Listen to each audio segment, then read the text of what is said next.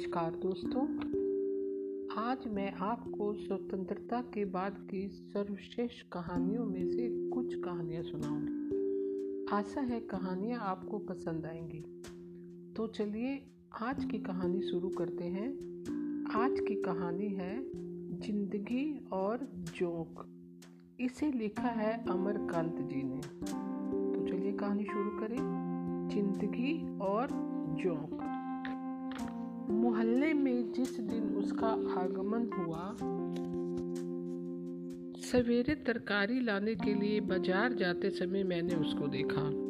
शिवनाथ बाबू के घर के सामने सड़क की दूसरी ओर स्थित खंडर में नीम के पेड़ के नीचे एक दुबला पतला काला आदमी गंदी लुंगी में लिपटा चित पड़ा था, जैसे रात में आसमान से टपक कर बेहोश हो गया हो, अथवा दक्षिण भारत का कोई भूला भटका साधु निश्चिंत स्थान पाकर चुपचाप नाक से हवा खींच खींच कर प्राणायाम कर रहा हो।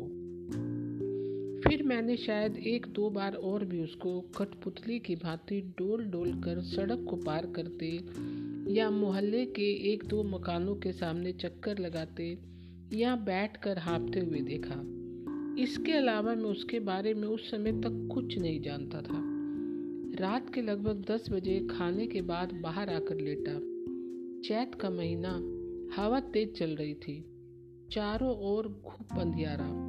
प्रारंभिक झपकियां ले ही रहा था कि मारो मारो का हल्ला सुनकर चौंक पड़ा। यह शोरगुल बढ़ता गया।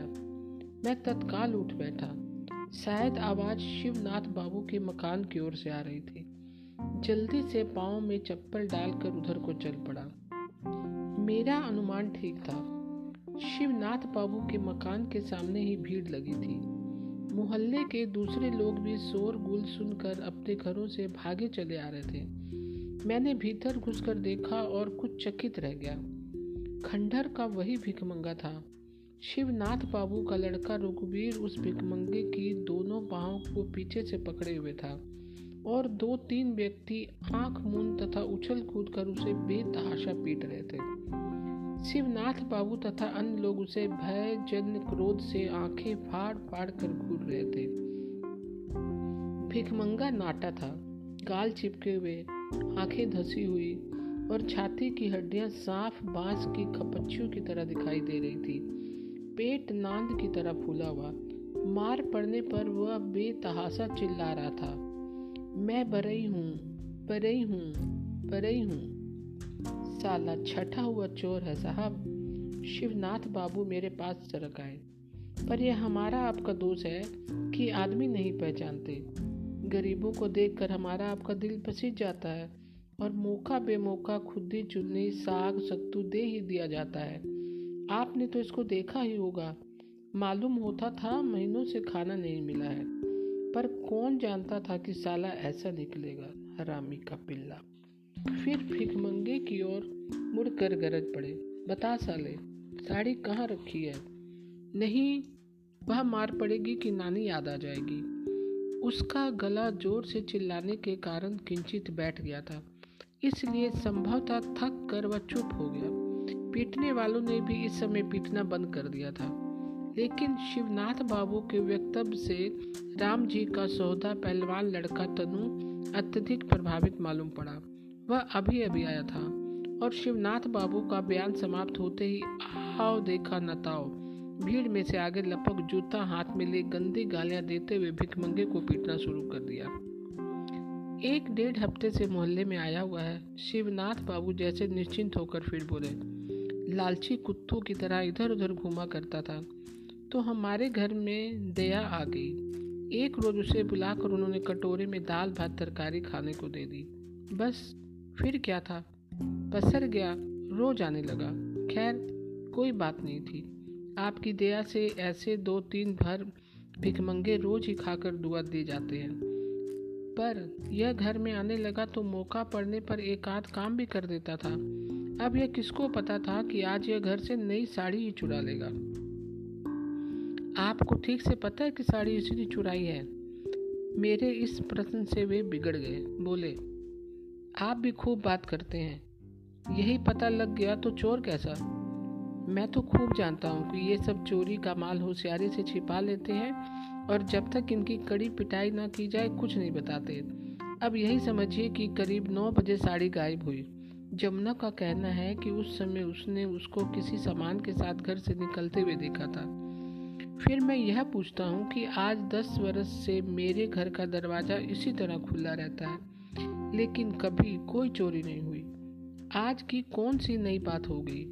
वह आया नहीं और मोहल्ले में चोरी बदमाशी शुरू हो गई। अरे, मैं इन सालों को खूब जानता हूँ। वह भिखमंगा अब भी तेज मार पड़ने पर चिल्ला उठता, मैं बरई हूँ, मैं बरई हूँ, मैं बरई हूँ। स्पष्ट था कि इतने लोगों को देखकर वह काफ़ी भयभीत हो गया था और अपने समर्थन में कुछ ना कर पाकर बेतहाशा अपनी जाति का नाम ले रहा था, जैसे हर जाति के लोग चोर हो सकते हैं लेकिन बरई कतई नहीं हो सकते। नए लोग अब भी आ रहे थे। वे क्रोध और उत्तेजना में आकर उसे पीटते और फिर भीड़ में मिल जाते, और जब लगातार मार पड़ने पर भी उसने कुछ नहीं बताया तो लोग ख्वामख्वाह थक गए। कुछ लोग वहाँ से सरकने भी लगे। किसी ने उसे पेड़ में बांधने और किसी ने पुलिस की सुपुर्द करने की सलाह दी।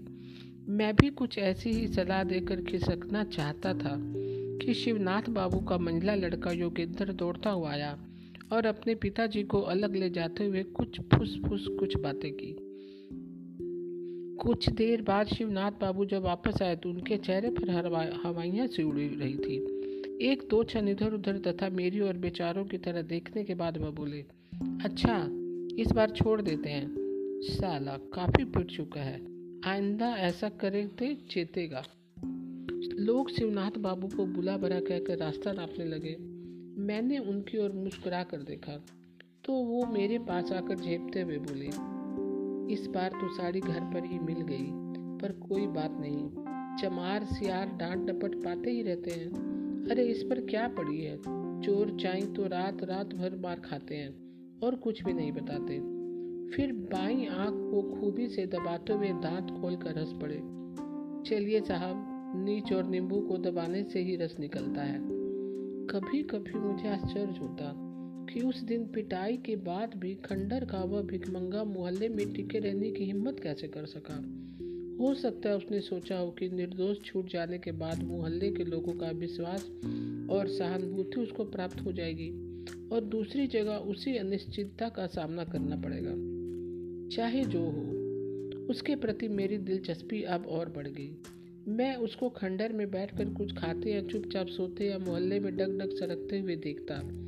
लोग अब उसको कुछ न कुछ दे देते। बचा हुआ बासी या जूठा खाना पहले कुत्तों या गायों या भैंसों को दे दिया जाता था, परंतु अब औरतें बच्चों को दौड़ा देती कि जाकर भिखमंगे को दे आओ। कुछ लोगों ने तो उसको कोई पहुंचा हुआ साधु महात्मा तक कह डाला और धीरे धीरे उसने खंडर का परित्याग कर दिया और आम सहानुभूति एवं विश्वास का आश्चर्यजनक लाभ उठाते हुए जब वह किसी न किसी के ओसारे या दलान में जमीन पर सोने बैठने लगा तो लोग उससे हल्के फुल्के काम भी लेने लगे। दया माया के मामले में शिवनाथ बाबू से पार पाना टेढ़ी खीर है, किंतु भिखमंगा उनके दरवाजे पर जाता ही ना था। लेकिन एक दिन उन्होंने किसी शुभ मुहूर्त में उस लड़के से गुजरते समय संकेत से अपने पास बुलाया और तिरछी नजर से देखते हुए मुस्कुरा कर बोले, देख बे, तूने चाहे जो भी किया, हमने तो यह सब नहीं देखा जाता। दर दर भटकता रहता है, कुत्ते सूअर का जीवन जीता है। आज से इधर उधर भटकना छोड़, आराम से यहीं रह और दोनों जून भर पेट खा। पता नहीं यह शिवनाथ बाबू के स्नेह से संभव हुआ या डर से, पर भिखमंगा उनके यहाँ स्थायी रूप से रहने लगा। उन्हें के यहाँ उसका नामकरण भी हुआ। उसका नाम गोपाल था, लेकिन शिवनाथ बाबू के दादा का नाम गोपाल सिंह था, इसलिए घर की औरतों की जबान से यह नाम उतरता ही ना था। उन्होंने उसको रजुआ कहना प्रारंभ किया और धीरे धीरे यही नाम सारे मोहल्ले में प्रसिद्ध हो गया।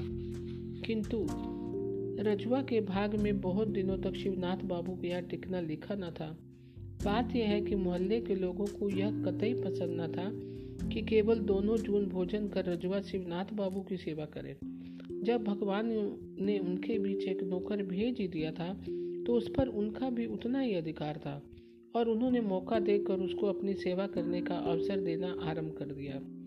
वह शिवनाथ बाबू के किसी काम से जाता तो रास्ते में कोई न कोई उसको पैसे देकर किसी काम की फरमाइश कर देता, और यदि वह आनाकानी करता तो संबंधित व्यक्ति बिगड़ कर कहता, साला तू शिवनाथ का गुलाम है, वह क्या कर सकते हैं, मेरे यहाँ बैठकर खाया कर, वह क्या खिलाएंगे, बासी भात ही तो देते होंगे।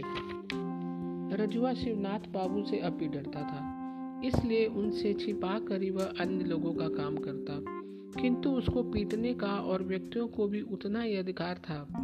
एक बार जमुना लाल के लड़के जंगी ने रजुआ से 3-4 आने की लकड़ी लाने के लिए कहा। रजुआ फौरन आने का वादा करके चला गया, पर वह सिंह ना आ सका, क्योंकि शिवनाथ बाबू के घर की औरतों ने उसे इस या उस काम में बांध रखा था।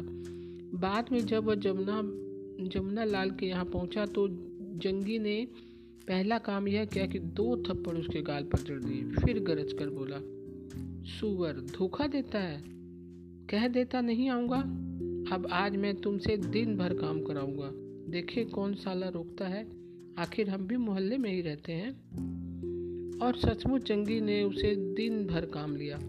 शिवनाथ बाबू को सब पता लग गया, लेकिन उनकी उदार व्यवहारिक बुद्धि की प्रशंसा किए बिना नहीं रह जाता, क्योंकि उन्होंने चूं तक नहीं की। ऐसी ही कई घटनाएं हुई, पर रजुआ पर किसी का स्थायी अधिकार निश्चित न हो सका। उसकी सेवाओं के उपयोग संबंधी खींचातानी से उसका सामाजिकरण हो गया। मोहल्ले का कोई भी व्यक्ति उसे 2-4 रुपये देकर अस्थायी रूप से नौकर रखने को तैयार न हुआ, क्योंकि वह इतना शक्तिशाली कतई नहीं था कि 24 घंटे नौकर की महान जिम्मेदारी संभाल सके। पर तेजी के साथ 25-50 गगरे पानी ना भर सकता था, बाजार से दौड़कर भारी सामान सौदा ना ला सकता था, अतएव लोग उससे छोटा मोटा काम ले लेते और इच्छा अनुसार उसे कुछ न कुछ दे देते। अब ना वह शिवनाथ बाबू के यहाँ टिकता और ना जमुना लाल के यहाँ, क्योंकि उसको कोई टिकने ही नहीं देता था। उसको रजुआ ने भी समझ लिया और मोहल्ले के लोगों ने भी। अब वह किसी व्यक्ति विशेष का नहीं बल्कि सारे मोहल्ले का नौकर हो गया। रजुआ के लिए छोटे मोटे कामों की कमी ना थी। किसी के यहाँ खा पी कर वह बाहर की चौकी या जमीन पर सो रहता और सवेरे उठता तो मोहल्ले के लोग उसका मुँह जोते। नौकर चाकर किसी के यहाँ बहुत दिनों तक टिकते नहीं थे और वे भाग भाग कर रिक्शे चलाने लगते, किसी मिल या कारखाने में काम करने लगते। 2-4 व्यक्तियों के यहाँ ही नौकर रहते थे। अन्य घरों में कहार पानी भर देता, लेकिन वह गगरों के हिसाब से पानी देता, और यदि एक गगरा भी अधिक दे देता तो उसका मेहनताना पाई पाई वसूल कर लेता। इस स्थिति में रजुआ का आगमन जैसे भगवान का वरदान था। लोग उससे छोटा बड़ा काम लेकर इच्छा अनुसार उसकी मजदूरी चुका देते। यदि उसने कोई छोटा काम किया तो उसे बासी रोटी या भात या भुना चना या सत्तू दे दिया जाता, और वह एक कोने में बैठकर चापूर खा फाँक लेता। अगर कोई बड़ा काम कर देता तो 1 जून का खाना मिल जाता, पर उसमें अनिवार्य रूप से एक आध चीज़ बासी रहती, और कभी कभी तरकारी या दाल नदारत होती। कभी भात नमक मिल जाता जिसे वह पानी के साथ खा लेता, कभी कभी रोटी और अचार, और कभी कभी तो सिर्फ तरकारी ही खाने या दाल पीने को मिलती। कभी खाना ना होने पर 2-4 पैसे मिल जाते तो वो मोटा या पुराना कच्चा चावल या दाल या 4-6 आलू कभी उधार भी चलता। वह काम कर देता और उसके एवज में फिर किसी न किसी के यहाँ कुछ कुछ खा लेता।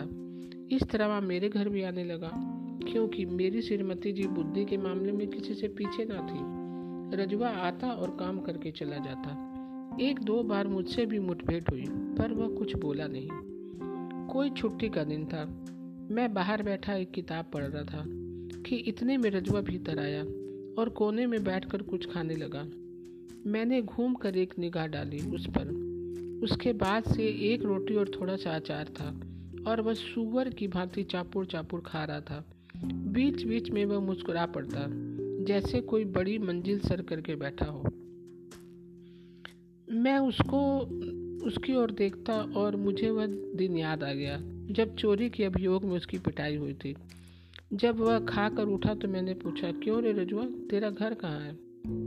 वह सक पका कर खड़ा हो गया, फिर मुंह टेढ़ा करके बोला, सरकार, रामपुर का रहने वाला हूँ। और उसने दांत निपोड़ दिए। गाँव छोड़कर यहाँ क्यों चला आया? मैंने पुनः प्रश्न किया। क्षण भर वह असमंजन से मुझे खड़ा ताकता रहा, फिर बोला, पहले रचड़ा में था मालिक। जैसे रामपुर से सीधा बलिया आना अपराध हो, उसके लिए संभवतः क्यों का कोई महत्व नहीं था। जैसे गांव छोड़ने का जो भी कारण हो, वह अत्यंत सामान्य एवं स्वाभाविक था, और वह न उसके बताने की चीज थी और न ही किसी के समझने की।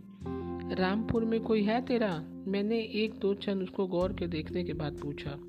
नहीं मालिक, बाप और दो बहनें थी, टाउन में मर गई। वह फिर दांत निपोर कर हंस पड़ा। उसके बाद मैंने कोई प्रश्न नहीं किया, हिम्मत नहीं हुई। वह फौरन वहाँ से सरक गया और मेरा हृदय कुछ अजीब सी घृणा से भर उठा। उसकी खोपड़ी किसी हलवाई की दुकान पर दिन में लटकते काले गैस लैंप की भांति हिल-डुल रही थी।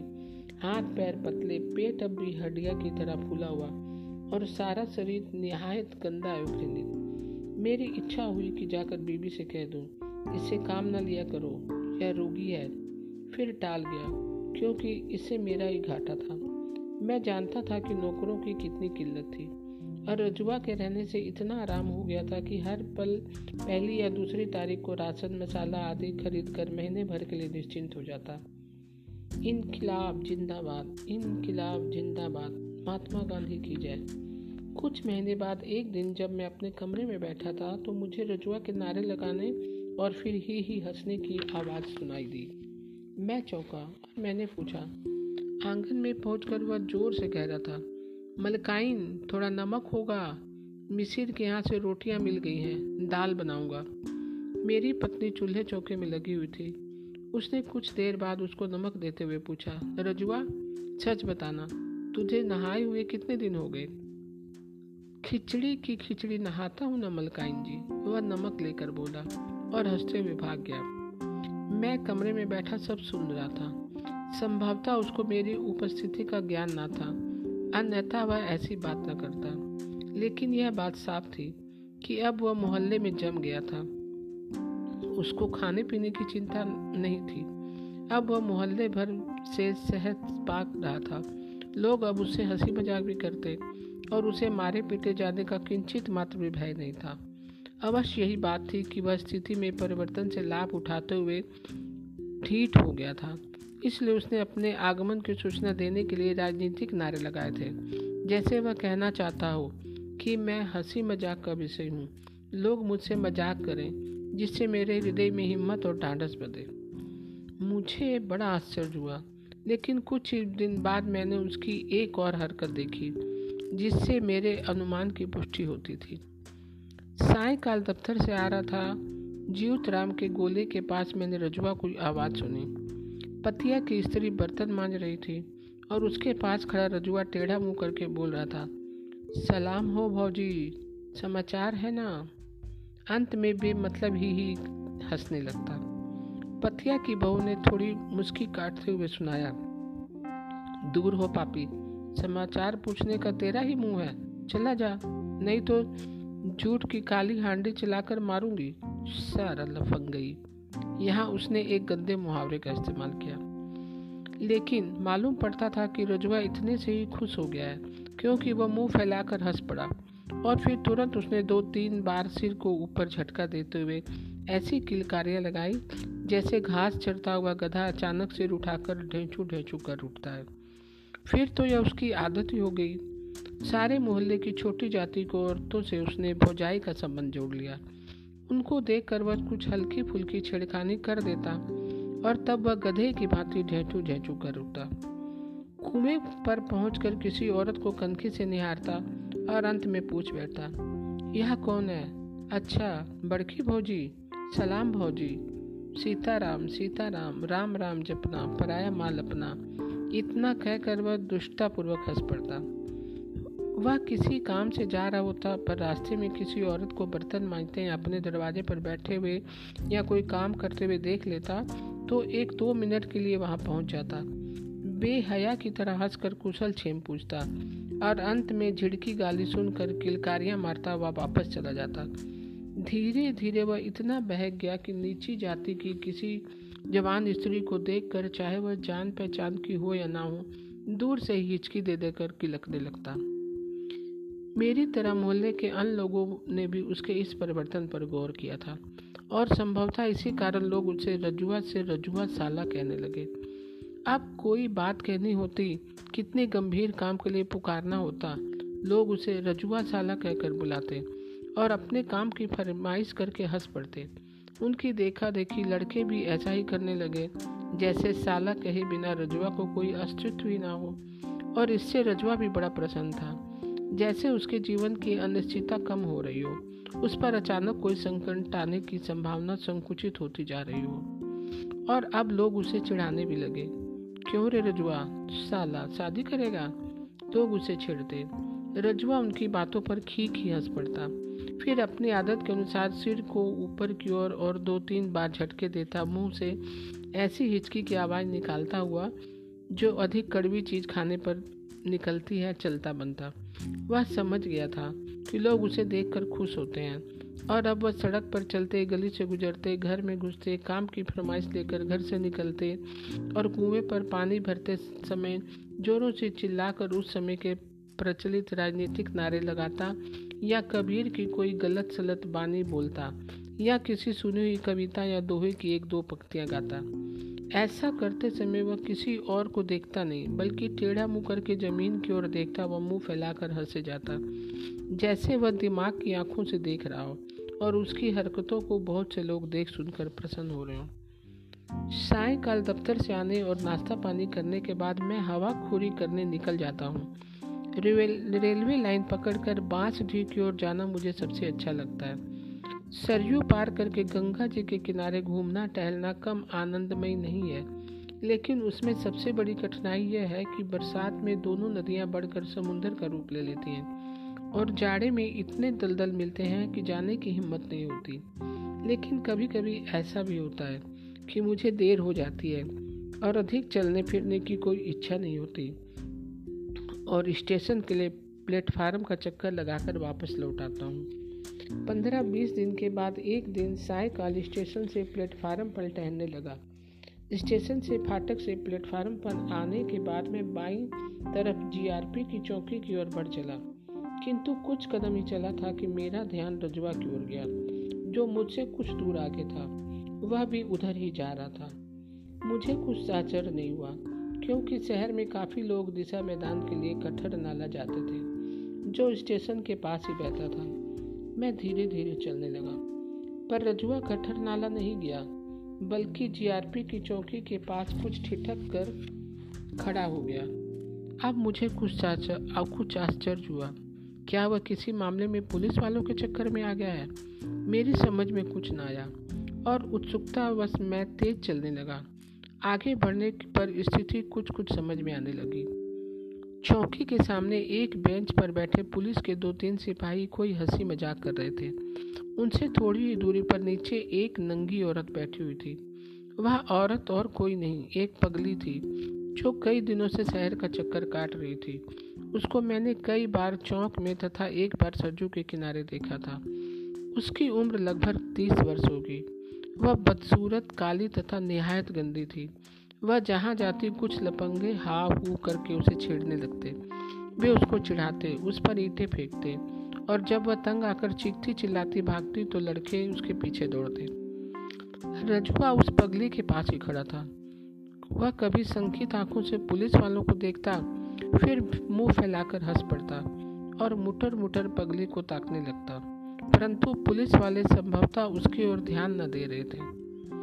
मुझे बड़ी शर्म मालूम हुई, किंतु मैं इतना समीप पहुंच गया था कि अचानक घूमकर लौटना संभव न हो सका।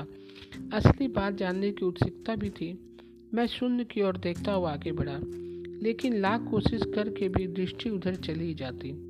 रजुआ शायद पुलिस वालों की लापरवाही का फायदा उठाते हुए आगे बढ़ गया था, और सिर नीचे झुकाकर अत्यंत ही प्रसन्न होकर हंसते हुए पुचकारती आवाज में पूछ रहा था, क्या है पागल राम, भात खाओगी?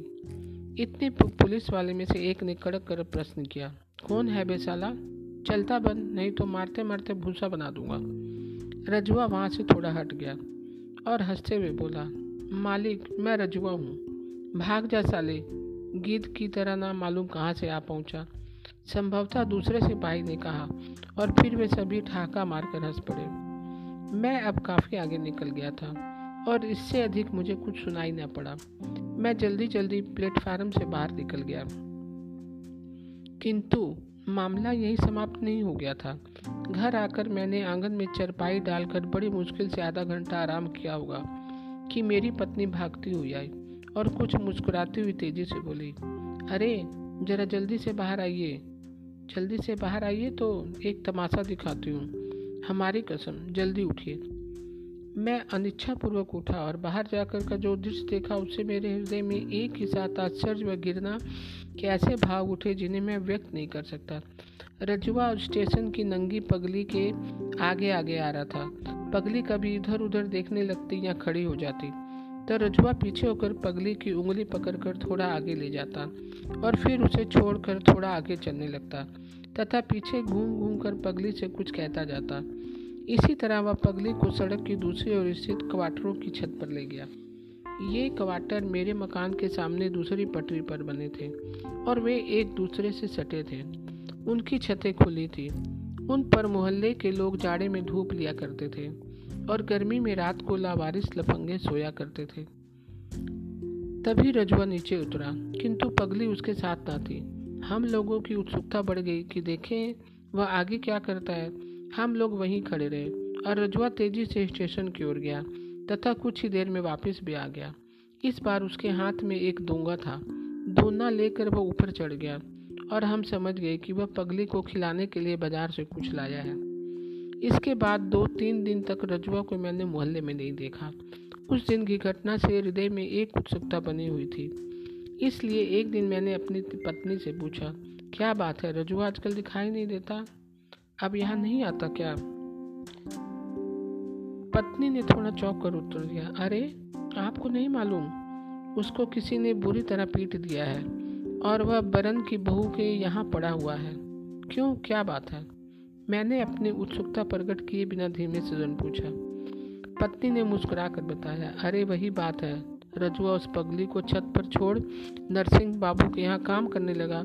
नरसिंह बाबू की स्त्री बताती है कि वह उस दिन बड़ा गंभीर था और काम करते करते चहक कर उसे किलकारी मारता, वैसे नहीं करता था।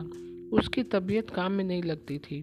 वह एक काम करता और मौका देखकर कोई बहाना बनाकर क्वार्टर की छत पर जाकर पगली का समाचार ले आता। नरसिंह बाबू की स्त्री ने जब उसे खाना दिया तो उसने वहाँ भोजन नहीं किया, बल्कि खाने को एक कागज में लपेट कर अपने साथ लेता गया। उसने वह खाना खुद थोड़े खाया, बल्कि उसको वह ऊपर छत पर ले गया। रात के करीब 11 बजे की बात है। रजुआ जब ऊपर पहुँचा तो देखा कि पगली के पास कोई दूसरा सोया है। उसने आपत्ति की तो उसको उस लफंगे ने खूब पीटा और पगली को लेकर कहीं दूसरी जगह चला गया। तुम्हें यह सब कैसे मालूम? मेरा हृदय एक अनजान क्रोध से भर गया। बरन की बहू बता रही थी, पत्नी ने उत्तर दिया और अकारण ही हंस पड़ी। बहुत दिन हो गए थे, गर्मी का मौसम था और भयंकर लू चलना शुरू हो गई थी। छत पर मार खाने के 4-5 दिन बाद रजुआ फिर मोहल्ले में आकर काम करने लगा, लेकिन उसमें एक जबरदस्त परिवर्तन यह हुआ कि उसका स्त्रियों के साथ छेड़खानी करने, गधे की बात ही हिचकना किलकना बंद हो गया था। रजुआ ने आजकल दाढ़ी क्यों रख छोड़ी है? मैंने पत्नी से पूछा। रजुआ की बात छिड़ने पर मेरी बीवी अवश्य हंस देती। मुस्कुरा कर उसने उत्तर दिया, आजकल वह भगत हो गया है। बरन की बहू को उसके कृत्य की सजा देने को उसने दाढ़ी बढ़ा ली है और रोजाना शनिचरी देवी पर जल चढ़ाता है। मेरे प्रश्न सूचक दृष्टि से देखने पर पत्नी ने अपनी बात स्पष्ट की। बात यह है कि रजुआ पिछले कुछ महीनों से रात को बरन की बहू के यहाँ ही सोता है और उससे बुआ का रिश्ता भी उसने जोड़ लिया है। रजुआ 2-4 आने जो कुछ कमाता है वह अपनी बुआ के यहाँ जमा कर देता है। वह बताता है कि इस तरह करते करते 10 रुपये इकट्ठे हो गए। एक बार उसने बरन की बहू से अपने रुपए मांगे तो वह इनकार कर गई। उसके पास रजुआ की कोई एक पैसा भी नहीं। रजुआ को दिल की इतनी चोट लगी कि उसने दाढ़ी रख ली। वह कहता है कि जब तक बरन की बहू को कोर न फूटेगा वह दाढ़ी न मुड़ाएगा। इसी काम के लिए वह शनिचरी देवी पर रोज जल चढ़ाता है। शनिचरी देवी को जहाँ तक संबंध है, मुझे अब ख्याल आया कि शनिचरी अपने ज़माने की एक प्रचंड डोमिन थी। ताड़का की तरह लंबी तगड़ी और लड़ने झगड़ने में उस्ताद। वह किसी से भी नहीं डरती थी और नित ही किसी न किसी से मोर्चा लेती थी। एक बार किसी लड़ाई में एक डोम ने शनिचरी की खोपड़ी पर एक लठ जमा दिया, जिससे उसका प्राणांत हो गया। लेकिन एक डेढ़ हफ्ते बाद उस डोम के चेचक निकल आई और वह मर गया। लोगों ने उसकी मृत्यु का कारण शनिचरी देवी का प्रकोप समझा। डोमों ने श्रद्धा से उसका चबूतरा बना दिया। तब से वह छोटी जातियों में शनिचरी माता या शनिचरी देवी के नाम से प्रसिद्ध हो गई। मैं कुछ नहीं बोला, लेकिन पत्नी ने संभवतः कुछ उदास स्वर में कहा, उसको आजकल थोड़ा बुखार रहता है। उसका विश्वास है कि बरन की बहू ने उस पर जादू टोना कर दिया है। वह कहता है कि शनिचरी बहुत चलती देवी है। अरे, एक महीने में ही बरन की बहू को कोट फूट कर मरेगी। पता नहीं उसका ज्वर टूटा कि नहीं, मैंने जानने की कोशिश भी नहीं की। बीमार तो वह सदा ही का था, सोचा शायद उतर गया हो, क्योंकि काम तो वह उसी तरह कर रहा था। हाँ, बीच में उसके चेहरे पर जो चुस्ती और खुशी चमक दमक उठती थी, वह तिरोहित हो गई थी। ना वह उतना उछेकता था, ना बोलता था। अपेक्षाकृत वह अधिक गंभीर और सुस्त हो गया था। उसकी रुचि धर्म की ओर मुड़ गई और शनिचरी देवी की मन्नत मानते वह अच्छा भला भगत बन बैठा। मेरे घर के सामने सड़क की दूसरी ओर क्वार्टर में एक पंडित जी रहते थे। यूँ तो वह लकड़ियाँ बेचते थे, लेकिन साथ साथ सत्तू, नमक, तेल वगैरह भी रखते थे। फलस्वरूप उनके यहाँ इक्के दुक्के तांगे वाले गाड़ीवान की भीड़ लगी रहती थी, जो पंडित जी के यहाँ से सत्तू लेकर अपनी भूख मिटाते थे और उनकी दुकान के छायादार नीम के नीचे 5-10 मिनट विश्राम करते हुए ठट्ठा मजाक भी करते थे। रात को वहीं उनकी मंजिल लगती थी। उस रात गर्मी इतनी थी कि आंगन में दम घुटा जा रहा था। मैं खाने के पश्चात चारपाई को घसीटते हुए लगभग सड़क के किनारे ले गया। उमस तो वहाँ भी थी, पर अपेक्षाकृत कम थी। मुझे लेटे हुए भी 2-4 मिनट ही बीते होंगे कि पंडित जी की दुकान से आती हुई आवाज सुनाई पड़ी। तो का रज्जू भगत गोसाई को कह गए हैं, महाराज जी समुद्र में कूदते हैं तो ताड़का महारानी का कहती है, सुनो। प्रश्नकर्ता की बात से उत्तर में रजुआ, शायद वह भगत कहलाने लगा था, तत्काल जोश से ऐसे बोला जैसे आशंका हो कि यदि वह देर कर देगा तो कोई दूसरा ही बता देगा। बजरंग बली बड़े जबर थे। वह समुंदर में कुछ दूर तैर लेते थे और उनको ताड़का महारानी मिलती है। ताड़का महारानी अपना रूप दिखाती है तो बजरंग बली किससे कम है? ये मियाँ एड़े तो हम तुमसे ड्योढ़े। बजरंग बली भी उतने ही हो जाते। उसके बाद ताड़का महारानी और बड़ी हो जाती है तो बजरंग बली मच्छर बनकर ताड़का महारानी के कान के से बाहर निकल जाते हैं। तो ए रज्जू भगत, गांधी महात्मा जी तो जेल से निकल आते हैं, किसी दूसरे ने पूछा। रजुआ ने और जोर से बताया, सुनो, गांधी महात्मा को सरकार अब जेल में डाल देती है तो एक दिन क्या होता है कि सभी सिपाही प्यादा के होते हुए भी गांधी महात्मा जेल से निकल जाते हैं और सबकी आंखों पर पट्टी बंधी रह जाती है। गांधी महात्मा 7 समुंदर पार करके जब दिल्ली पहुंचते हैं तो सरकार उन पर गोली चलाती है। गोली गांधी महात्मा की छाती पर लगकर 100 टुकड़े हो जाती है और गांधी आसमान में उड़कर गायब हो जाते हैं। इसके पूर्व महात्मा गांधी की मृत्यु का ऐसा दिलचस्प किस्सा मैंने कभी नहीं सुना था, यद्यपि गांधी जी की हत्या हुए 4 वर्ष गुजर गए थे। उसकी दाढ़ी जैसे जैसे बढ़ती गई, रजुआ के धर्म प्रेम का समाचार भी फैलता गया। निचले तबके के लोगों ने अब वह रज्जू भगत के नाम से पुकारा जाने लगा। बड़े लोगों में से कोई हंसी मजाक से उसको इसी नाम से संबोधित करता, लेकिन उनके कहने पर वह शर्मा कर हंसते हुए चला जाता। पर छोटी जाति के समाज में वह कुछ न कुछ ऐसी कह गुजरता जो सबसे अलग होती। अक्सर उनकी मंजलिसें रात को पंडित जी की दुकान के आगे जमती और रजुआ उनसे राम सीता की चर्चा करता, भूत प्रेत ब्रह्म डी के महत्व पर प्रकाश डालता, झाड़ फूक मंत्र जप का महत्व समझाता। वे नाना प्रकार की शंकाएँ प्रकट करते हुए रजुआ उसका समाधान करता। लेकिन इतनी धार्मिक चर्चाएं करने, शनिचरी देवी पर जल चढ़ाने तथा दाढ़ी रखने के बावजूद उसकी मनोकामना पूरी न हुई। शाम को दफ्तर से लौटा ही था कि बीबी ने चिंतातुर स्वर में पूछा, अरे जानती नहीं, रजुआ को हैजा हो गया है। उन दिनों गर्मी अपनी चरम सीमा पर थी और गड्ढे तथा बम पुलिस की गली में, जो शहर के अत्यधिक गंदे स्थान थे, हैजे की कई घटनाएं हो गई थी। मुझे आश्चर्य नहीं हुआ, क्योंकि रजुआ को हैजा ना होता तो और किसे होता? जिंदा है या मर गया? मैंने उदासीन स्वर से पूछा। मेरी पत्नी ने अफसोस करते हुए कहा, क्या बताएं, मेरा दिल छटपटा कर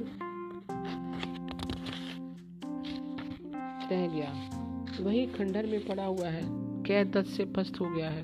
लोग बताते हैं कि आधे घंटे में मर जाएगा। कोई दवा दारू नहीं हुई। कौन उसका सगा बैठा है जो दवा दारू करता? शिवनाथ बाबू के यहाँ काम कर रहा था, पर जहाँ उसको एक कै हुई उन लोगों ने उसको अपने घर से खदेड़ दिया।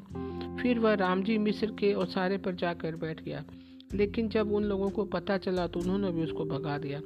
उसके बाद वह किसी के यहाँ नहीं गया, जाकर खंडहर में पेड़ के नीचे पड़ गया। मैंने जैसे व्यंग किया, तुमने अपने यहाँ क्यों नहीं बुला लिया? पत्नी को यह आशा नहीं थी कि मैं ऐसा प्रश्न करूँगा, इसलिए स्तंभित होकर मुझे देखने लगी। अंत में बिगड़ कर बोली, मैं उसे यहाँ बुलाती, कैसी बात करते हो आप? मेरे भी बाल बच्चे हैं, भगवान ना करे उनको कुछ हो गया तो। मैं हंस पड़ा, फिर उठ खड़ा हुआ, जरा देखाऊं, दरवाजे की ओर बढ़ता हुआ बोला, आपके पैर पड़ती हूँ, उसको छूएगा नहीं और झटपट चले आइएगा। पत्नी गिड़गिड़ाने लगी। जब मैं खंडहर में पहुँचा तो 2-3 व्यक्ति सड़क के किनारे खड़े होकर रजुआ को निहार रहे थे। वे मोहल्ले के नहीं थे, बल्कि रास्ता चलते मुसाफिर थे, जो रजुआ की दशा देखकर अकर्मण्यता, दया तथा उत्सुकता से वहाँ खड़े हो गए थे।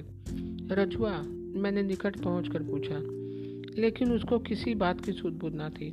वह पेड़ के नीचे एक गंदे अंगोछे पर पड़ा हुआ था। उसका शरीर कैद दस्त से लथपथ था। उसकी छाती की हड्डियाँ और उभर आई थी। पेट तथा आंखें पिचक कर धंस गई थी। गालों में गड्ढे बन गए थे। उसकी आंखों के नीचे भी गहरे काले गड्ढे दिखाई दे रहे थे। उसका मुंह कुछ खुला हुआ था। पहले देखने में ऐसा मालूम हुआ कि वह मर गया है, लेकिन उसकी सांसें धीमे धीमे चल रही थी। मैं कुछ निश्चय ना कर पा रहा था कि क्या किया जाए कि मालूम नहीं कहाँ से शिवनाथ बाबू मेरे बगल में आकर खड़े हो गए और धीरे से उन्होंने अपनी सम्मति भी प्रकट की। कांट सरवाइव, यह बच नहीं सकता। मैंने तेज दृष्टि से उनको देखा। शिवनाथ बाबू पर तो मुझे गुस्सा आ ही रहा था, लेकिन अपने ऊपर भी कम झुंझलाहट नहीं हो रही थी। कभी जी होता कि जाकर घर बैठ रहूं, जब और लोगों को मतलब नहीं तो मुझे क्या पड़ी है। लेकिन उसे यूँ अपनी आंखों के सामने मरते हुए देखा नहीं जाता, पर मैं इसका इलाज भी क्या करवा सकता था। मैं लगभग 100 रुपये वेतन पाता था। इसके अलावा महीने का अंतिम सप्ताह था। मेरे पास एक पाई भी नहीं थी, पर उसे अस्पताल भी तो भिजवाया जा सकता है। अचानक मेरे मन में विचार कौंधा। मैं झुंझलाहट में जैसे अचानक दूर हो गई और मैं तेजी से अस्पताल की ओर रवाना हो गया। अस्पताल पहुंचकर मैंने संबंधित अधिकारी को सूचित किया। वहां से अस्पताल की मोटर गाड़ी पर बैठकर मैं स्वयं साथ आया। रजुआ की सांस अभी भी चल रही थी। अस्पताल के 2 मेहतरों ने जो साथ आए थे उसको खींचकर गाड़ी पर लाद दिया। जब गाड़ी चली गई तो मैंने संतोष की सांस ली, जैसे मेरे सिर से कोई बहुत बड़ा बोझ हट गया।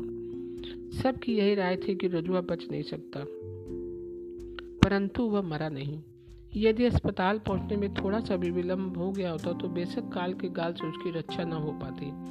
अस्पताल में वह 4-5 दिन रहा, फिर वहां से बर्खास्त कर दिया गया, किंतु उसकी हालत बेहद खराब थी। वह एकदम दुबला पतला, मुश्किल से चल पाता, जब बोलता तो हाँफने लगता। ना मालूम क्यों अस्पताल से सीधे मेरे घर ही आया। यद्यपि मेरी पत्नी को उसका आना बहुत बुरा लगा, लेकिन मैंने उससे कह दिया कि 2-4 दिन उसे पड़ा रहने दे, वह फिर अपने आप इधर उधर आने जाने लगेगा।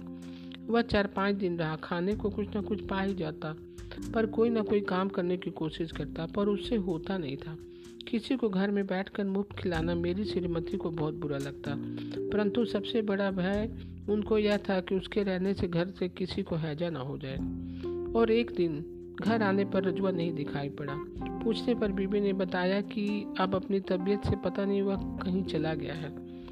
वह कहीं गया ना था, बल्कि मोहल्ले में ही था, लेकिन अब तक वह बहुत कम दिखाई देता था। मैंने उसको 1 या 2 बार सड़क पर पैर घसीट कर जाते हुए देखा था। संभवतः वह अपना पेट भरने के लिए कुछ न कुछ करने का प्रयत्न करता था। फिर एक दिन मैंने उसे खंडहर में पुनः पड़ा पाया। शिवनाथ बाबू अपने दरवाजे पर बैठे अपने शरीर में तेल मालिश कर रहे थे। मैंने उनसे जाकर नमस्कार करके प्रश्न किया, रजुआ खंडहर में क्यों पड़ा है? उसे फिर हैजा हुआ क्या? शिवनाथ बाबू बिगड़ गए। गोली मारिए साहब, आखिर कोई कहाँ तक करे। अब साले को खुजली हो गई है, जहाँ जाता है खुजलाने लगता है। उससे कौन काम कराएगा? काम भी तो वो नहीं कर सकता। साहब, अभी 2-3 दिन रोज की बात है। मैंने कहा एक गगरा पानी ला दे, गया जरूर, लेकिन कुआं से उतरते समय गिर गया। पानी तो खराब हुआ, अभी गगरा ही टूट गया। मैंने तो साफ साफ कह दिया मेरे घर के अंदर पैर न रखना। मैं कुछ नहीं बोला और चुपचाप घर लौटाया। इस बार मेरी हिम्मत नहीं हुई कि जाकर उसे देखूं और उसका हाल पाल पूछूं। घर जाकर मैंने पत्नी से पूछा, तुमने रजुआ से कुछ कहा सुनी तो नहीं थी? मुझे शक था कि बीबी ने ही उसको भगा दिया होगा, इसलिए वह मेरे घर नहीं आता। बात सुनकर श्रीमती जी हिचकिचा कर मुझे देखने लगी, फिर तुनक कर बोली, क्या करती? रोग को पालती? कोई मेरा भाई बंधु तो नहीं? मैं क्या कहता? रजुआ को भयंकर खुजली हो गई थी, लेकिन उसने मोहल्ला नहीं छोड़ा था। वह अक्सर खंडहर में बैठकर अपने शरीर को खुजलाता रहता। खाने की आशा में वह इधर उधर चक्कर भी लगाता। कभी कभी मेरे घर के सामने लकड़ी वाले पंडित के यहाँ जाता और पंडित जी थोड़ा सत्तू दे देते। मैंने भी एक दो बार अपने लड़के के हाथ से खाना भिजवा दिया। इसी तरह उसका पेट पालन होता रहा। उसका चेहरा भयंकर हो गया, एकदम पीला, हाथ पैर जली हुई रस्सी की तरह। वह बाहर कम ही निकलता और जब निकलता तो उसको देखकर अजीब सी दहशत होने लगती, जैसे कोई नर कंकाल चला आ रहा हो। आसार चढ़ गया और बरसात का पहला पानी पड़ चुका था। शनिवार का दिन था। सवेरे लगभग 8 बजे मैं दफ्तर का काम लेकर बैठ गया, लेकिन तबीयत नहीं लगी। बाहर नाली में वर्षा का पानी पूरे वेग से दौड़ रहा था और शरीर पर पुरवाई के झोंके आ लगते, जिससे मैं एक मधुर सुस्ती का अनुभव कर रहा था।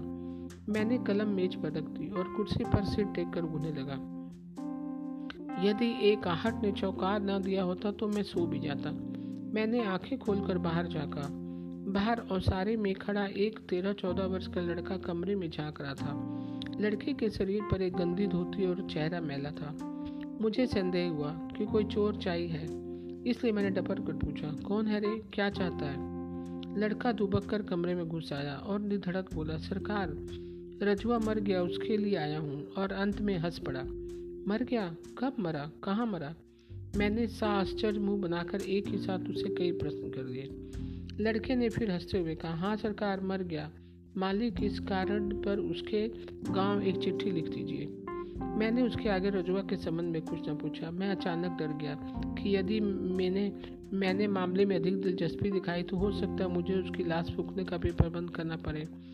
लड़के के हाथ से मैंने एक पोस्ट कार्ड था, जिसके लेते हुए मैंने सवाल किया, इस पर क्या लिखना है? उसके गांव का क्या पता है? मालिक, रामपुर के भजनराम बरई के यहाँ लिखना होगा। लिख दीजिए कि गोपाल मर गया। लड़के की आवाज़ कुछ ढीठ हो गई। गोपाल जी, वहाँ तो उसका नाम यही है ना। मैंने पोस्टकार्ड पर तेज़ी से मजमून तथा पता लिखा और पत्र लड़के को हवाले कर दिया। मैं लड़के से पूछना चाहता कि तू कौन है, रजुआ कहाँ मरा, उसकी लाश कहाँ है, परंतु मैं कुछ न पूछ सका। मुझे जैसे काट मार गया हो। सच कहता हूँ, रजुआ की मृत्यु का समाचार सुनकर मेरे हृदय को अपूर्व शांति मिली, जैसे दिमाग पर पड़ा हुआ बहुत बड़ा बोझ हट गया हो। उसको देखकर मुझे सदा घृणा होती थी। कभी कभी सोचकर कष्ट होता था कि इस व्यक्ति ने सदा ऐसे प्रयास किए जिससे उसको भीख ना मांगनी पड़े, और उसको भीख मांगनी भी पड़ी हो तो इससे उसका कोई कतई दोष नहीं। मैंने उसके बारे में कई बार क्रोधवश सोचा कि यह कमबख्त एक ही मोहल्ले में क्यों चिपका हुआ है, घूम घूम कर शहर में क्यों नहीं भीख मांगता। मुझे कभी कभी लगता था वह किसी का मोहताज न होना चाहता था। इसके लिए उसने कोशिश भी की थी, जिसमें वह असफल रहा। क्योंकि वह मरना ना चाहता था, इसलिए जोक की तरह जिंदगी से चिपटा रहा। लेकिन लगता था जिंदगी स्वयं जोक से रिक्की उससे चिपटी थी और धीरे धीरे उसके रक्त की अंतिम बूंद भी पी जाएगी। रजुआ को मरे 3-4 दिन हो गए थे। सारे मोहल्ले में यह समाचार उसी दिन फैल गया था। मोहल्ले वालों ने अफसोस प्रकट किया और शिवनाथ बाबू ने तो यहाँ तक कह डाला कि जो हो आदमी वह ईमानदार था। रात के करीब 8 बजे थे और मैं बाहरी ओसारे पर बैठा था। आसमान में बादल छाए थे और सारा वातावरण इतना शांत था कि जैसे किसी षड्यंत्र में लीन हो। बगल की चौकी पर रखी धुंधली लालटेन कभी कभी चकमक चकमक कर उठती। उसके चारों ओर उड़ते पतंगे कभी कमीज के अंदर घुस जाते, जिससे तबीयत असहाय ही खिंच उठती। मैं भीतर जाने के उद्देश्य से उठा। सामने एक छाया देखकर एकदम डर गया। रजुआ की शक्ल का नरकंकाल भीतर चला आ रहा था। सच कहता हूँ, यदि मैं भूत प्रेत में विश्वास करता तो चिल्ला उठता, भूत भूत। मैं आंखें फाड़ फाड़ कर देख रहा था।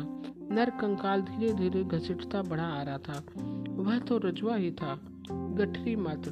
क्या वह जिंदा है?